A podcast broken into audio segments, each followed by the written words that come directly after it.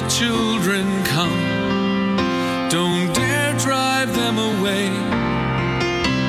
And then the kingdom comes.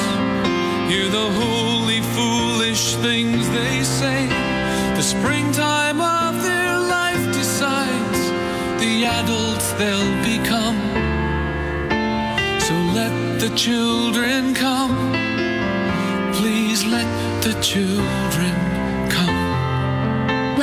children's Bible journey with stories and songs just for kids. We have a dramatized Bible story coming up, but let's get today's program started by singing some praises to our awesome God.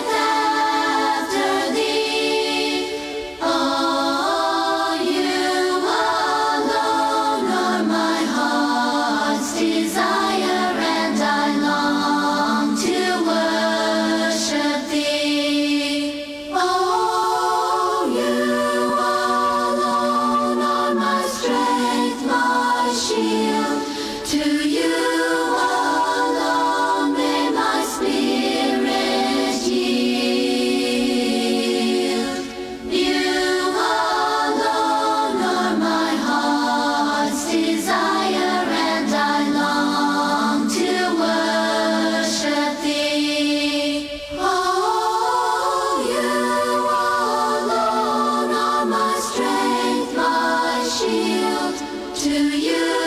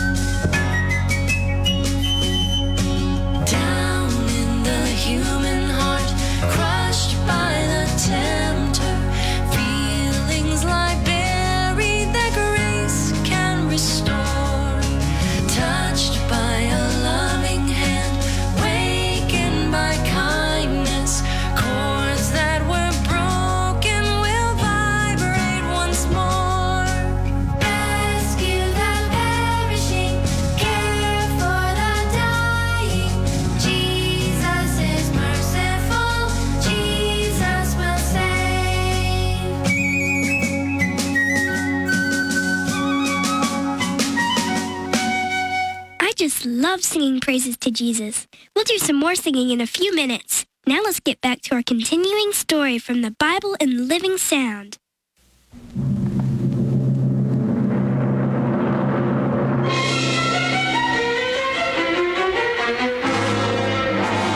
His Majesty Ishbosheth, the son of Saul, king and ruler of Israel, enters and sits upon the throne. Bow the knee. Uh, scribe, uh, what is first on today's docket? I want to go to the other side of the see His camp. Majesty right away and to demand of Now, him. you will await your turn approach the throne only when permission is granted. While we're at it, I want to know upon what authority you visited my father's concubine. You questioning me about anything I do or say? I am king. My word is law. You will obey it the same as all the rest of Israel. Am I a dog said that you dare talk to me thus? It was I who put you upon the throne of Israel. I could have delivered it to David, and don't forget that, Your Majesty. I am king. My word is law. You will I obey am the me. power behind the throne. I can still put David on this throne. Then he will rule all Israel, even from Dan to Beersheba. Now, do I get to see you, or must I wait my turn, Your Majesty? Mm, audience granted, Abner. General of the armies, state your business. I don't think I even want to see you now. I can take it. This message to David. Deliver it to him in person. Say unto him, Whose land is Israel? Who is king of Israel? Then say unto him that Abner wishes to enter into league with David to bring all Israel under his rule. Make haste and bring his reply directly to me. Return to General Abner and tell him that I will make a league with him under one condition that he bring Michal, Saul's daughter, who was my wife, with him when he comes to see me. When you have delivered that message to Abner, seek an audience with King Ishbosheth, and say unto him that David, son of Jesse, instructs Ishbosheth, son of Saul, to deliver unto me my wife Michal, which I wed when Saul was king of Israel, and whom Saul later gave to Phaltiel as his wife. David demands I return Michal to him, does he? Well, I guess I'd better comply with his demand. Scribe! Send to the home of Phaltiel, son of Laish, and bring Michal back with you. If Laish objects, tell him that you are merely obeying your king's orders. Take Michal back to become the wife of David? Never. Never. A king's word is law. He must be obeyed. Michal, do you want to go back to David? Messenger, I will go with you at once. I forbid it. You must stay with me. I'm the. Let us go, messenger. No! No, I, I won't let you. I'll go along. Don't go back to David. Stay with me. Please stay with me. You and I have been happy together. Why spoil it all by going back to David? And they came to Bahurim, where General Abner met them. Go back to your home, Phaltiel. Michal has to go back to King David. It's orders. And the man obeyed Abner and turned about and went home. Then Abner went about Israel campaigning for David to make David king over all Israel instead of only the tribe of Judah. Elders of Israel, in times past ye sought for David to be king over you. Now is your chance. Do it. Make David your king. For the Lord has spoken of David, saying, By the hand of my servant David will I save my people Israel out of the hand of the Philistines and out of the hand of all their enemies. And Abner went to Hebron to speak in the ear of David. Twenty men were with him. And David made Abner and his men a feast. Abner! Abner, it's good to see you again, especially as friends, not enemies. How are things with you personally? Well, I, am worried, David. Ishbosheth isn't very bright. oh, well, he's not an idiot, but, but he certainly is not qualified to be king. And that's why I offered to cast my lot and influence to your side. Oh, thank you, Abner. I will arise and go and will gather all Israel unto my lord the king, that they will make a league with you, that you are to reign over them and do all that is in thy heart. Arise, my friend, and go in peace. May the Lord bless your efforts and prosper you.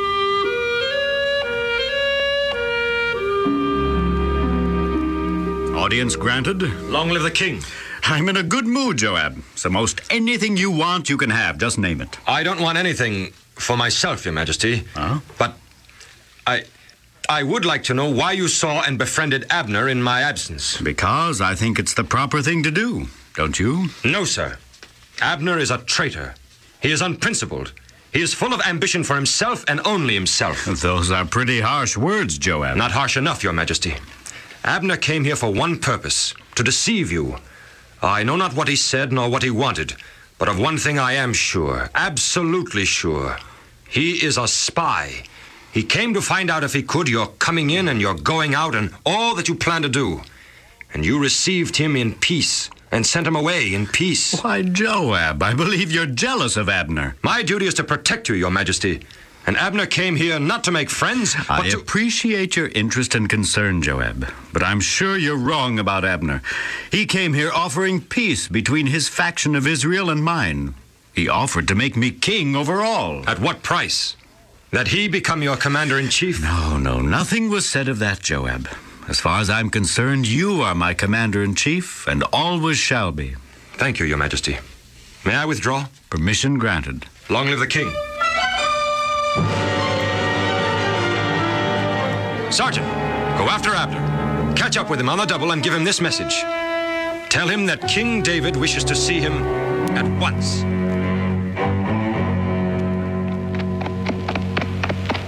Abner, sir. Abner. Someone's calling me. Whoa! whoa. Ah, looks like a royal messenger, probably from King David. Whoa! Whoa! Abner, sir, King David wishes to consult further with you and asks you to return to Hebron. As The king commands, I obey. Hello, king!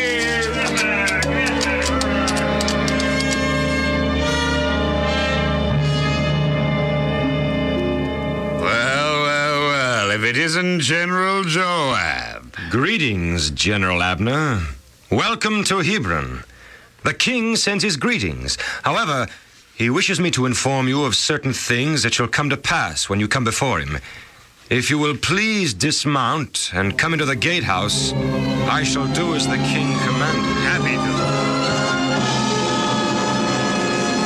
Now, uh, General Joab, just what is it? uh, what are you going to do? Remember how you stuck your spear through my brother Asahel? Well, that's exactly what I'm going to do. To you. To avenge the death of my brother Asahel. And when David heard of it, I and my kingdom are guiltless before the Lord forever from the blood of Abner. Let the blame rest forever upon the head of Joab and on all his father's house. And may the house of Joab never be without one who is leprous, or that leaneth on a staff, or that falleth on the sword, or that lacketh bread. and they buried Abner in Hebron. And King David lifted up his voice and wept at the grave of Abner. And all the people wept.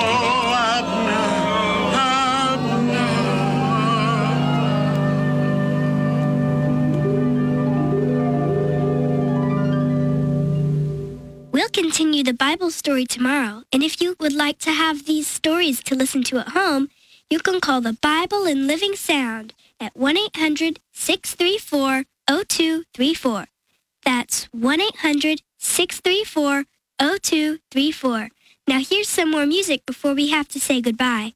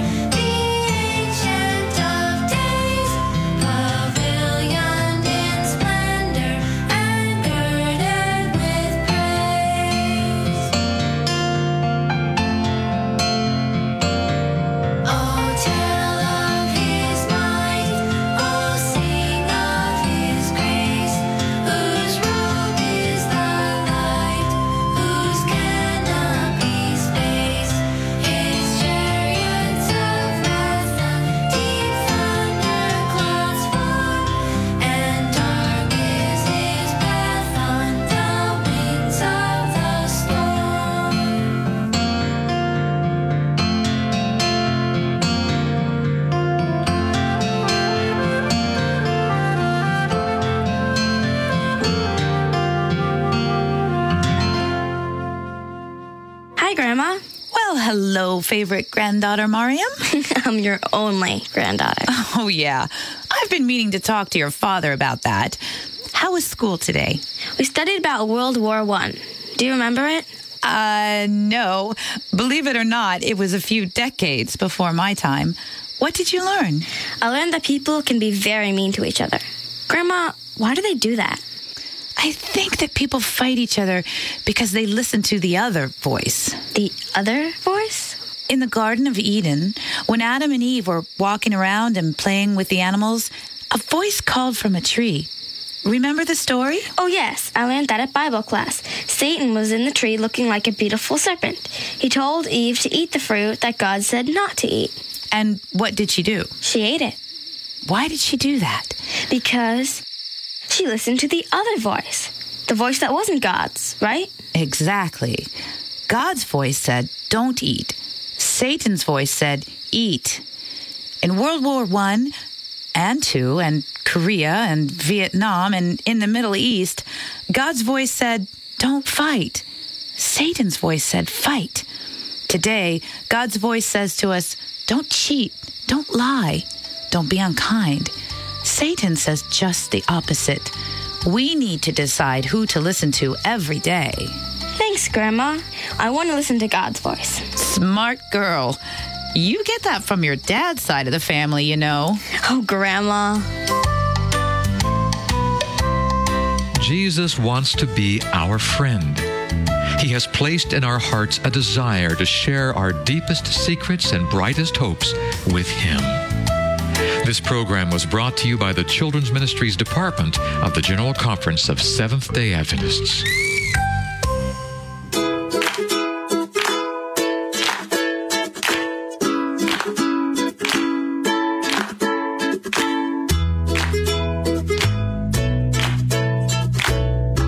Hi, boys and girls. This is Ms. Kathy. I'm so happy you've joined me today for another story just for you. Today's story is Chapter 3 The Mysterious Treasure Map. Come on in, kids. Everybody else is already here, Mrs. Shue called from her door. Chris, Maria, and Ryan dashed in out of the rain. Hey, guys, Willie shouted, stop dripping and come get some popcorn. Before Chris even got to finish his first bowl of popcorn, the others got impatient. I want to see the treasure map, Dee Dee said, leaning over Chris's drink. It's not a treasure map. It's a newspaper clipping, Chris said between crunches. Yeah, dummy, Ryan said. Girls can be so dumb. Chris turned to Ryan. Leave her alone, Ryan. Ryan gave Chris a surprised look, then went and sat down on the couch by himself. Chris looked at Ryan, then at Dee Dee. Sorry, he said quietly.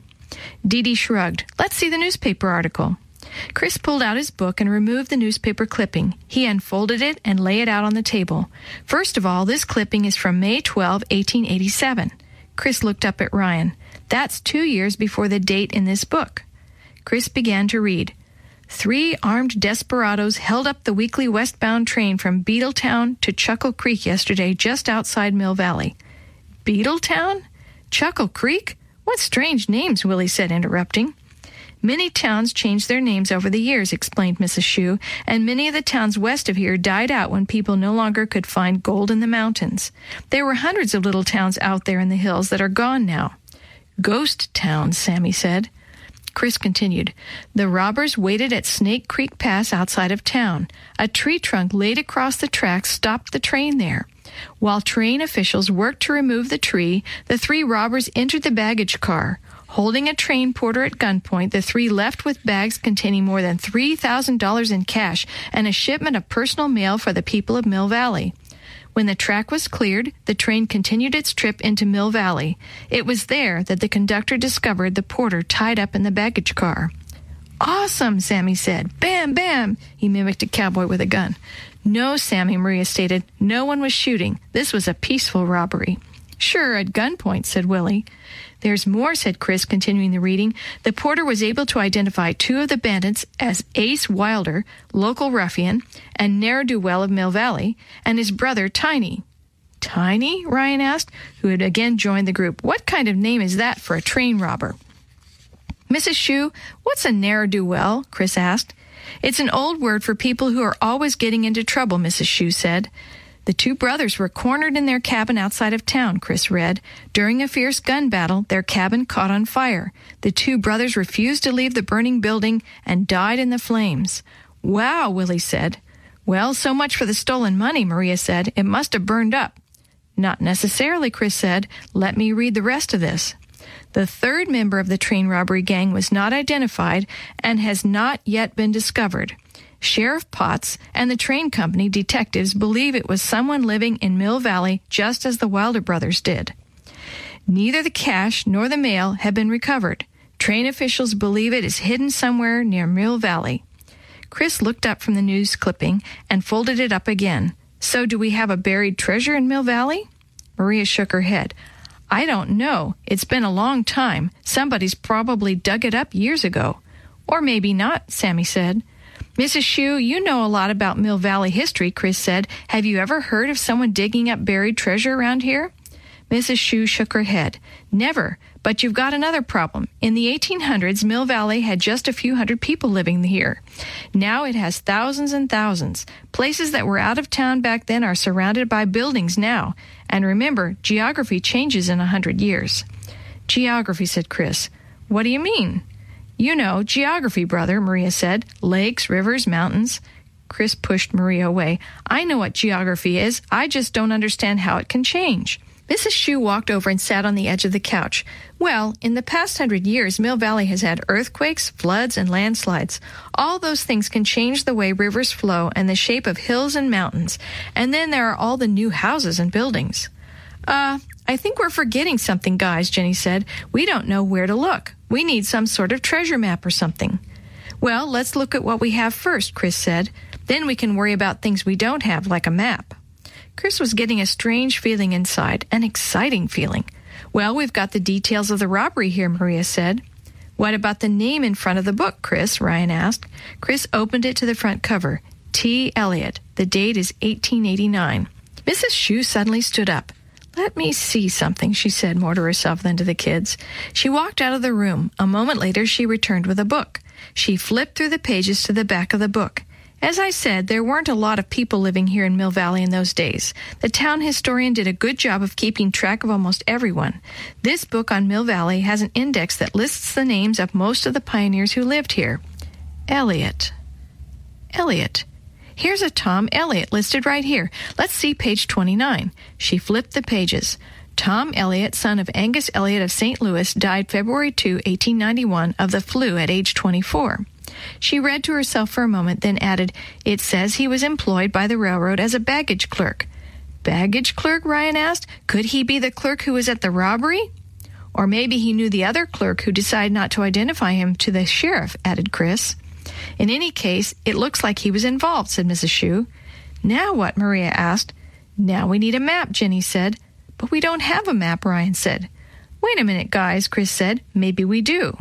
What are you talking about, Chris? Maria asked. Well, there are lots of ifs in this, but listen, he said. If the two Wilder brothers didn't have the treasure with them, and if this Tom Elliott was involved with the robbery, he might have wanted to wait a while before he spent the money. That way, people wouldn't know he was involved. And if he didn't dig it up and spend it, then he had to have some way of remembering where it was. Which means he had to have a map, Jenny said. But where? Willie asked, then added almost as fast, In the book! Chris nodded as he opened the book to the back cover. The paper covering the inside of the back cover was loose. I think the news clipping was in here, Chris said.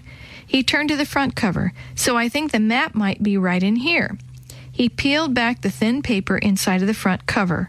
Maria gasped as she looked over Chris's shoulder. Beneath the paper, she saw a drawing that looked like a map.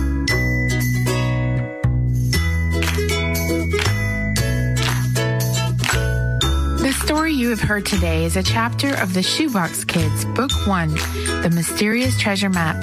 It was written by Jerry D. Thomas and used with permission from the Pacific Press Publishing Association.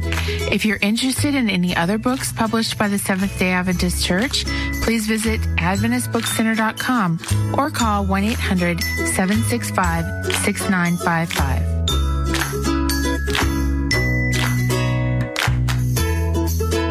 This podcast is a production of the Carolina Conference of the Seventh day Adventist Church.